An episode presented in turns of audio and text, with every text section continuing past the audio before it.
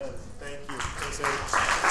Um, okay, a few more announcements. Um, just announcing it again for those of you who weren't here last week. Josh Ziegler was baptized last week. And uh, once again, thank you to everyone that helped out with Strong and Courageous. It was a super successful weekend, so thank you guys very much. Uh, we have our next congregational midweek this upcoming Wednesday, all right? Yeah. Uh, we're continuing our series, Why. And uh, this Wednesday, we're going to be talking about why church. All right, so we're going to be looking at the whys behind church. And uh, so come on out. We're going to start at 7.30 again like we did last week okay so uh, be ready come prepared and uh, looking forward to that also this friday for the adult ministry outside of campus beyond campus ministry. Uh, we're having our cookout and kickball over at broken arrow park okay?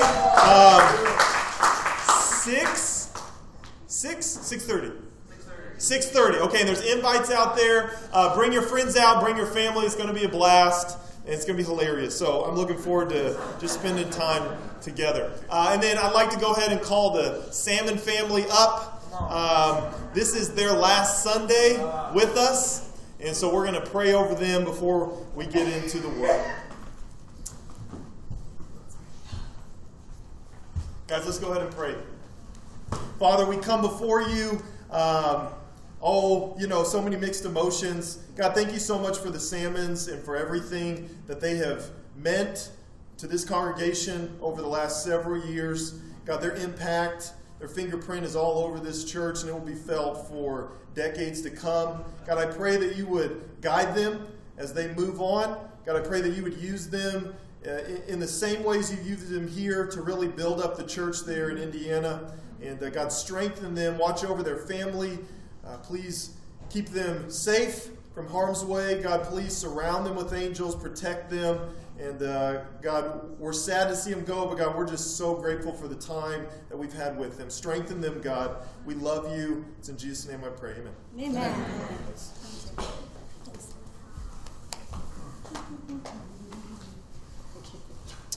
Amen. Guys, make sure to uh, love up on the salmons, encourage them.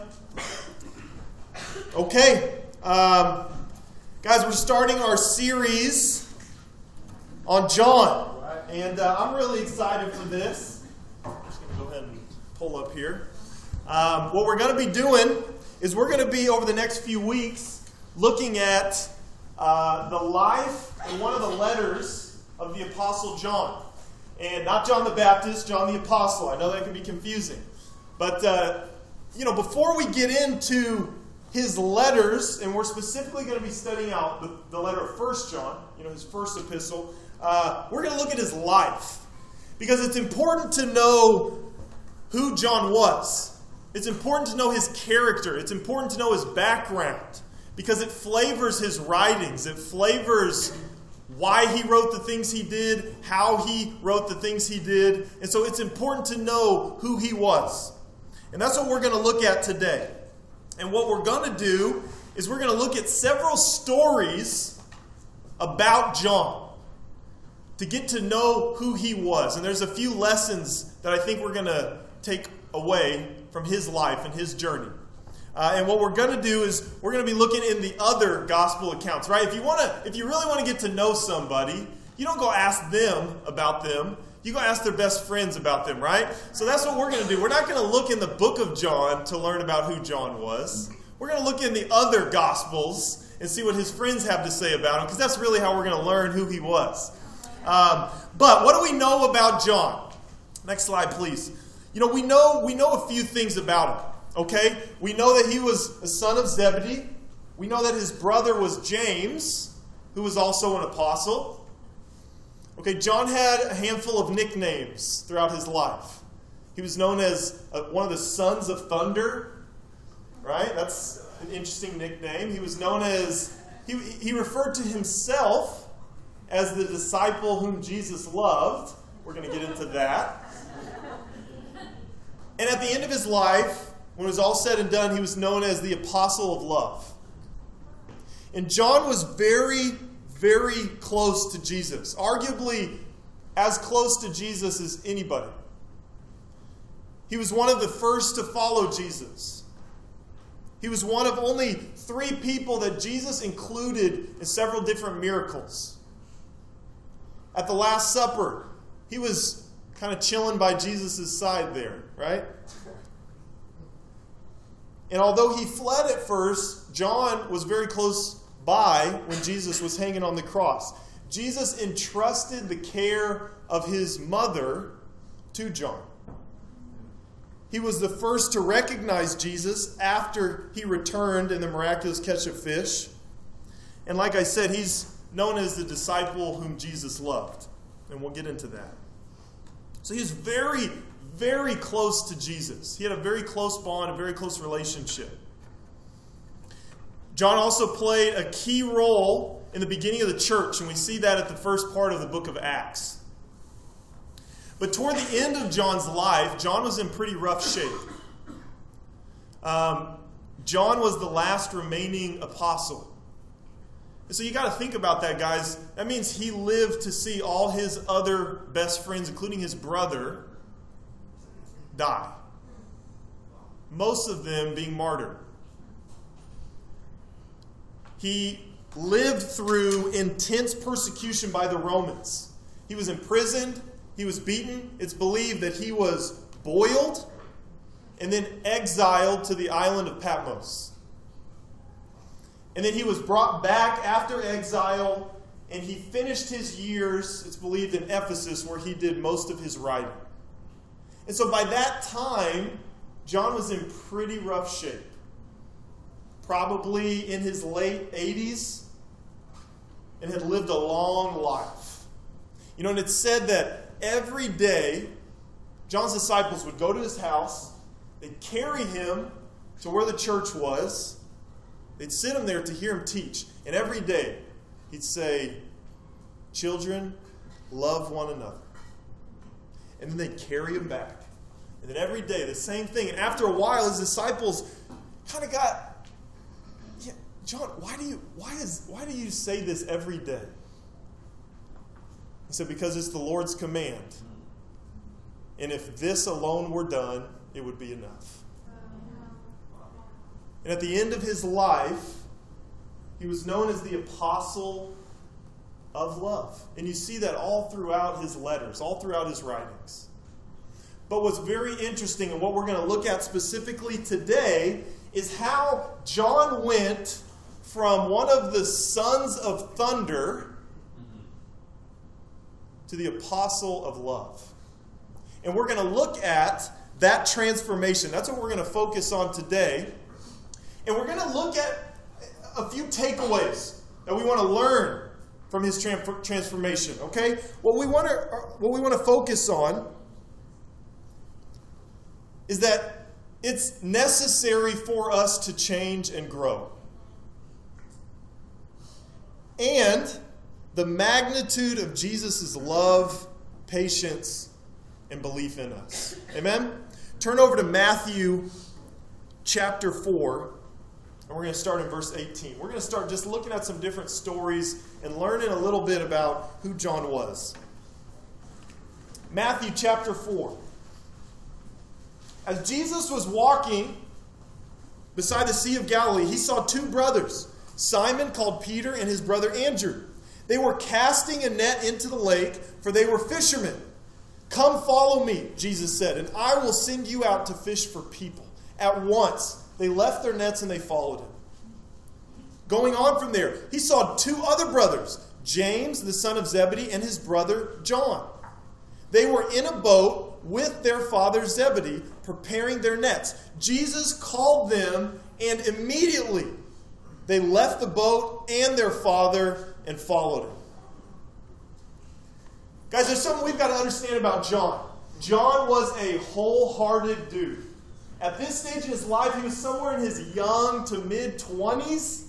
Young guy, spunky guy, feisty guy, and he did everything with his entire heart. So much so that in an instant, he was willing to leave his career and his family to follow Jesus. That's the type of wholeheartedness that was in John's character. he left his dad in the boat. Guys, you know, at this point there had been rumors that Jesus was the Messiah. So he's walking around. Jesus says, Come follow me. See, Dad, I'm out. Right? Just leaves them there in the boat. I kind of picture the boat kind of rocking. Their dad's just kind of like, Whoa, and, and they're gone.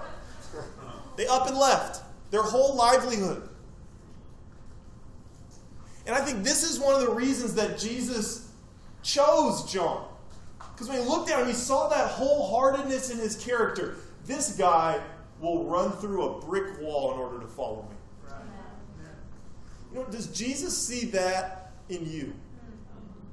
Does Jesus, when he looks at you, when he's looking around for his people, he looks into your heart, does he see that wholeheartedness in there? This guy will give up anything in an instant to come follow. I think that's a special quality that John had, and a quality that we need to imitate. Amen? In, in John 20, we're going to see kind of another glimpse of this wholehearted, 100 mile an hour feistiness about John. And I'm putting all the scriptures on here because we're going to be jumping around, so uh, that, that may help you. Uh, John 20, starting in verse 1. Early on the first day of the week, while it was still dark, Mary Magdalene went to the tomb and saw that the stone had been removed from the entrance. So she came running to Simon Peter and the other disciple, John, that's John, the one that Jesus loved, and said, They have taken the Lord out of the tomb, and we don't know where they've put him. So Peter and the other disciples started for the tomb. Both were running, but the other disciple outran Peter and reached the tomb first. He bent over, he looked at the strips of linen lying there, but did not go in. Then Simon Peter came along behind him and went straight into the tomb. He saw the strips of linen there. You know, this is kind of a funny story that tells a lot about John. Right? Remember this. He was at the end of his life when he wrote this, when he wrote his gospel account. So, if he's in his early 20s here and he wrote his gospel account when he was maybe in his 80s, that means 60 years had gone by. And as he's thinking back to his time following Jesus and he's writing down different stories that he remembers, he just so happens to include the story when he outran Peter to the tomb, right? That says something about John. For all eternity, I want the entire world to know that I beat Peter in a race, all right? In case there was any debate. And I love how he writes it. We started out to the tomb, and the other, you know, he doesn't refer to himself, the other disciple, you know, uh, ran there and beat Peter. And then he like tells the rest of the story. And I was looking there, and the strips of linen, and the tomb was empty. Oh, and then in comes Peter, like gasping for air, looking at me. Right? This is who John was. He was this wholehearted, you know, gritty, kind of feisty 20 something year old kid. But much like all of us, our strengths can oftentimes be our weaknesses, can't they? Yeah. And that's what we start to see here from John as we continue to read on. Look in Mark chapter 9. Because while John was so wholehearted, and he really would, I mean, run through a brick wall to follow Jesus, he also had this other side of his character this kind of ugly side. And it was competitive, it was selfishly ambitious, and we see it all throughout his early stages of his life. Look at Mark 9, verse 33. They came to Capernaum, and when he was in the house, he asked them this is Jesus talking to the disciples. What were you discussing on the way? But they kept silent, for on the way they had argued with one another about who was the greatest. And he sat down and he called the twelve. And he said to them, If anyone will be first, he must be last of all and servant of all. You know, once again, kind of a funny scene here in my mind. You know, it's like they're walking along, they get to Capernaum, they get into this house, and, you know, I don't know what Jesus is doing. Maybe he's relaxing, maybe he's preparing dinner. You know, the disciples are all there, and he's like, Oh, yeah. Hey, I was going to ask you guys about this earlier. What were you guys arguing about back there? I kind of, oh, you know. And all the disciples are, they keep quiet, right? Because they knew, they knew what they were arguing about. They probably knew Jesus heard them, but I just picture them all just kind of like, oh, you know, nothing. We were just talking about some stuff and like, don't you say anything, right? Don't tell them what we were talking about. And they were arguing about who's going to be the greatest. We read that over and over again in the scriptures. I don't know if we let it sink in about how worldly and selfish of an argument that is. Literally arguing, walking behind Jesus about who is going to be the greatest in the kingdom of God. Now, look in Mark 10. Very shortly after, let's look and see a little more about John because this is where that competitiveness, that wholeheartedness starts to go from, I don't know, maybe kind of funny to, yeah, this, this is serious. Right? Jesus had just instructed these guys. Guys, it's not about who's the greatest, it's about who's going to be the servant. Right? Jesus teaches them, he disciples them. Shortly after, Mark 10 35. Then James and John, the sons of Zebedee, came to him. Teacher, they said, we want you to do for us whatever we ask. What do you want me to do for you? He asked. They replied, Let one of us sit at your right and the other at your left in your glory. You don't know what you're asking, Jesus said. Can you drink the cup I drink or be baptized with the baptism I'm baptized with? We can, they answered. Right after Jesus disciples all the 12 on, guys, stop worrying about who's going to be the greatest and be a servant. What happens? John comes running up. Hey, Jesus. You guys, think about this. Think of that the type of request this is. Jesus, I want you to do whatever I want. I want you to put me at your right hand when the kingdom comes. That takes a little bit of boldness, right? What, what does that say about John's character that he was comfortable enough doing that? Hey, magic genie, answer my wishes. I want to be at your right hand in all your glory when the kingdom comes. You got to imagine Jesus just, guys. I, you know, in, in another account, they actually brought their mom with them, right? Kind of like a pity move to try to, I don't know, work Jesus a little bit here. They got their mom to, like, think of what was in John's nature to care enough to get his mom to come up and kind of demand from Jesus that he be his right hand guy.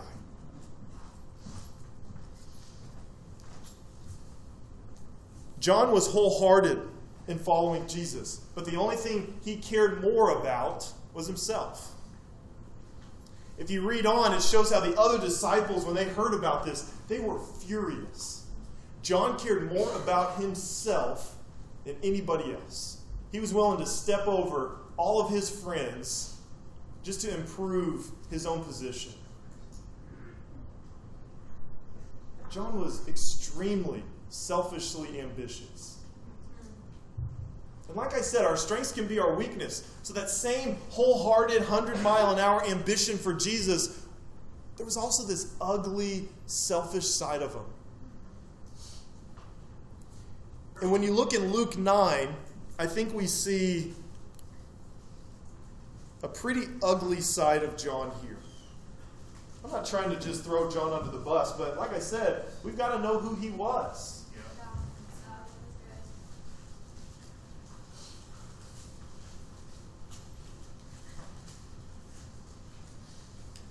Luke 9 51. As the time approached for him to be taken up to heaven, Jesus resolutely set out for Jerusalem. And he sent messengers on ahead who went into the Samaritan village to get things ready for him. But the people there did not welcome him because he was heading for Jerusalem. The Jews and the Samaritans did not get along, FYI. When the disciples, James and John, saw this, they asked, Lord, do you want us to call down fire from heaven to destroy them? Jesus turned and rebuked them. You know, when I read this story, I don't really know how to respond. Right? There's part of me that kind of like shakes my head because this is just such an irrational response. And then there's part of me that just overlooks it because I don't really know what I'm reading. And then there's part of me that's kind of like, oh, John. But you got to look at this for what it is. This was right before Jesus was going to be put on the cross. This was near the end of Jesus' ministry. They're trying to go through Samaria. The Samaritans kind of annoy John. And what is his instinct? Jesus, do you want me to murder an entire village in the name of God? That's how we have to read this thing. That was, uh, was, was James and John's instinct. These guys are annoying me. Jesus, do you want me to wipe out and destroy this entire village? These Samaritans. Gosh, John had this overly intense, overly competitive, irritable, harsh character about him. You know, it makes sense why he was given the nickname a son of thunder. That's not like a cool, oh man, son of thunder. That's like a, you guys are pretty harsh. You guys are pretty loud. You guys are pretty overbearing. So much so that they were willing to kill an entire village because a couple people annoyed them. And I, have got to imagine Jesus here, right? It says he turns and rebukes them. I got to imagine Jesus sitting there just like, these are the guys that are going to lead my people when we're being tortured by the Romans, and they've got to teach the church how to love their enemies and forgive when people mistreat you. And this guy wants to murder a village because they did something annoying. And he's on his way to he's on his way to be crucified you got to picture Jesus here just like, have I wasted the last three years of my life pouring into the wrong guys? I don't think these guys are ever going to get it. And we see this, this, this ugly character of John. And so we're sitting here and it's like, how did this guy go from this to the apostle of love? Look in John 13. This is a passage we're going to look at in John.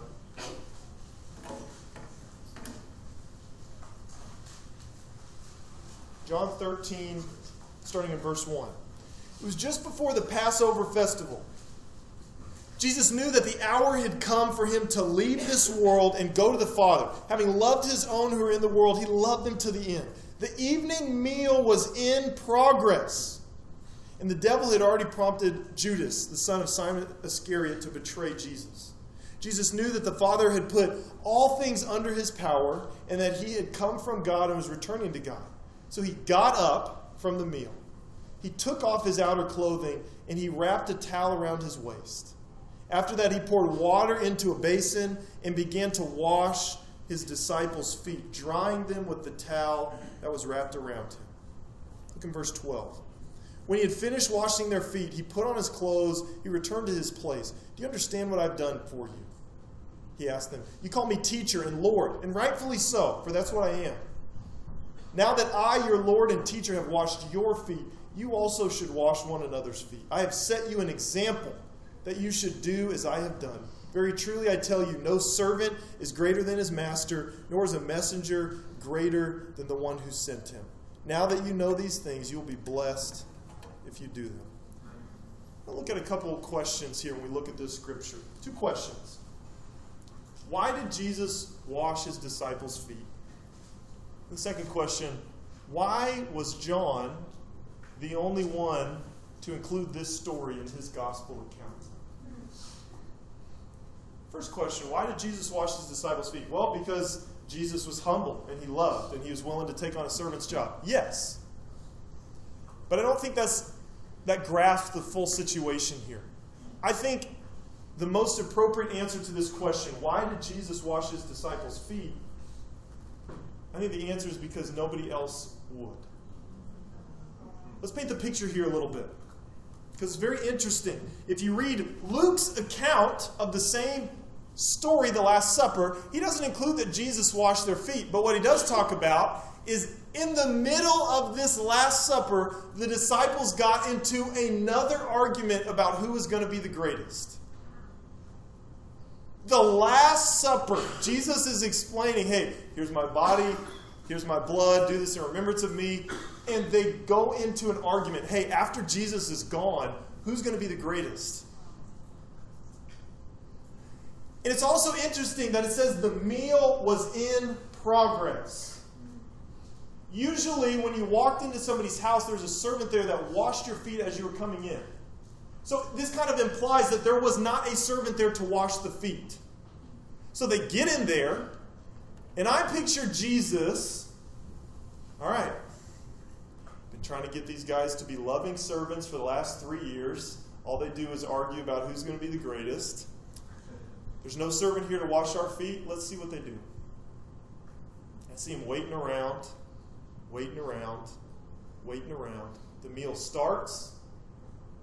It's also interesting, John was sitting closest to Jesus. I don't think that's because John and Jesus had this really close buddy buddy relationship. I think it's because John was trying to suck up to Jesus to make sure that he was the best before he was gone. Hey guys, watch out. I'm sitting next to Jesus, right? And he's laying on him, and Jesus is just like, dude, get oh Get off of me. There's some elbow room to eat here. Right? And the meal's in progress, and Jesus, I just, I, I, I sense this disappointment. Here we go again. Another argument about who's going to be the greatest. And I see Jesus interrupting this argument by getting up, going over and getting a bowl of water, taking off his cloak, and he starts washing their feet. And I can just imagine the tone in the room was just silent. Which comes to the next question why was John the only one to include this story? I think that this was the moment when it clicked for John. I picture John in an argument trying to suck up to Jesus, sit super close to him, arguing about who's going to be the greatest, and Jesus bends down and starts washing his feet. And I think that's when it clicked. Whoa. This is the king. This is the king of kings. This is the Messiah. I'm sitting here arguing about being the greatest, and he's washing my nasty feet. I think this is when it clicked for John. I think this is the beginning of when John finally got it and started going from the son of thunder to the apostle of love. And I think as he's writing his gospel account, late in his life, 80 year old, broken, bruised, beaten up guy, and he's remembering back his time with Jesus. The thing that stuck out as much as anything else was I remember that time we were all arguing about being the greatest, and Jesus, of all people, came around and washed our feet. And I felt like a complete idiot. And I think that that moment was the turning point for John. You know, when we see this transformation, right, we see this transformation of John, this harsh, wholehearted, competitive, selfish guy, just arguing about being the greatest all the time, willing to kill an entire village of people because he was annoyed with them. Just this intense guy, this son of thunder, over time softening and becoming a completely different person. And when you look at this transformation, guys, there's a couple things that we've got to learn. And one, we all have to change and grow. John could not stay the same. There's no way God could have used John to do the things that he used him to do if John would have just stayed in the same spot. Part of following Jesus is changing, guys. Well, this is just who I am. That's just my nature. That's just my character. Could you imagine if that's what John had said? Jesus, this is just who I am, right? Yeah, I, yeah, yeah. Okay, I'm a little harsh. I'm a little selfish. I'm a little competitive. Yeah, I've thought about killing people at times because I get annoyed at them really easily. But I also left you in an instant, and that's just, that's just who I am. That's not good enough. That's not the right answer. Guys, if you are deciding to follow Jesus, you have to be willing to change. It's not good enough to just say, that's just how I am. No, we've got to be willing to change. You have to be open to becoming a different person than who you are. That means the ways you think have to change. The things you prioritize have to change. The way you treat other people has to change. Your character has to change. We have to be willing and open to changing and growing. It's not good to just stay in the same spot. Now, here's the great news.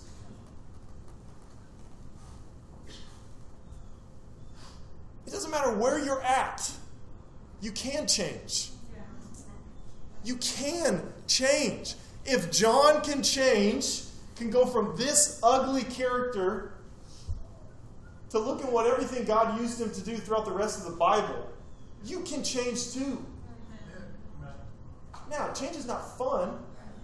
It's not easy, right? Uh, Brett preached last week and referred to Romans 5, where it talks about how our characters develop through difficulty and we have to persevere through that. Change is not easy. Even this was a process of a couple years. But you just have to be willing to actually change. And this is what I love about the story of John more than anything else. And that's look at the patience of Jesus throughout this whole thing. Yes, Jesus probably rebuked the face off of John a few times, right? And we see that. I picture him when he's like, hey, Jesus, do you want me to call down fire and burn down this entire building? I picture Jesus just rebuking, just. Right? But, that doesn't mean Jesus was impatient with him. Jesus never gave up on John. And I've got to imagine the Last Supper. He's arguing. I, have got to imagine Jesus just being like, well, these last three years were a complete waste. Right? But throughout that whole time, he never said, you know what? Forget you guys. You guys aren't getting it. I'm done. I'm picking a new group of 12. Right? Can't take it anymore. You guys just aren't getting it. Get out. He never quit on John through some of the ugliest stuff. Guys, this should give us so much hope and encouragement and peace. And it doesn't matter how ugly it is in your life right now. Number one, you can change if you're willing to, but God is not done with you. God is not through with you. God's not going to just throw you aside and pick a new one, right?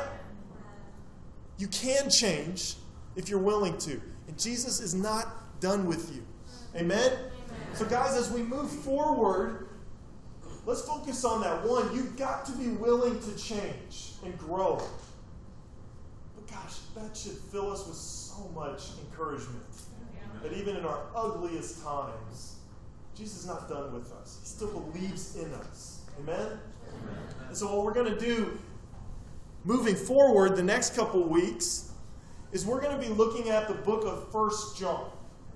And, and I love this book because it's so relevant. It's so relevant. And that's what I've entitled First John, a letter of clarity in a world of religious confusion. Because what was going on with the church is there were so many different teachings that it was starting to confuse the church about what is right. Well, I mean, they're saying this, and they're saying this, and he's saying this, and are we are we doing the right thing? like I'm kind of confused here because he said, so are we actually saved? Are we are we on the right track here? And so John writes the church a letter giving them three very clear tests. He says, You guys are doing the right thing, and all these other confusing teachings, here's a little test. Boom, boom, boom. They've got to have all three of these things in it, or else they're false. And so that's what we're going to look at. And it's super exciting. We're looking at, we're going to be talking about love. We're going to be talking about truth and sin. And there's so, there's so much in this short little letter. But I'm really excited because I think it's really going to equip us as a church in a world filled with different teachings and religious confusion. It's going to help us be confident in what's right. And I think it's going to grow our love for God's word and studying it out. Amen? Let's go to God in prayer and we'll close out with one more song. Amen. Let's pray. God, thank you so much. God, thank you for how patient you are with us. God, thank you that through the ugliness of our characters, that you have not given up on us, that you haven't cast us aside, that you still believe in us. And God, looking at the transformation of John from the son of thunder to this apostle of love, God, it gives us all hope. It gives us all inspiration. And God, I pray that each and every one of us would be willing to change, that we would be willing to have our lives and our characters transformed. God, thank you for how patient you are with us. I pray that as we continue to study out the book of First John, that it would provide us so much clarity and confidence in this world of religious confusion. God, we love you. We love your word. It's in Jesus' name I pray. Amen.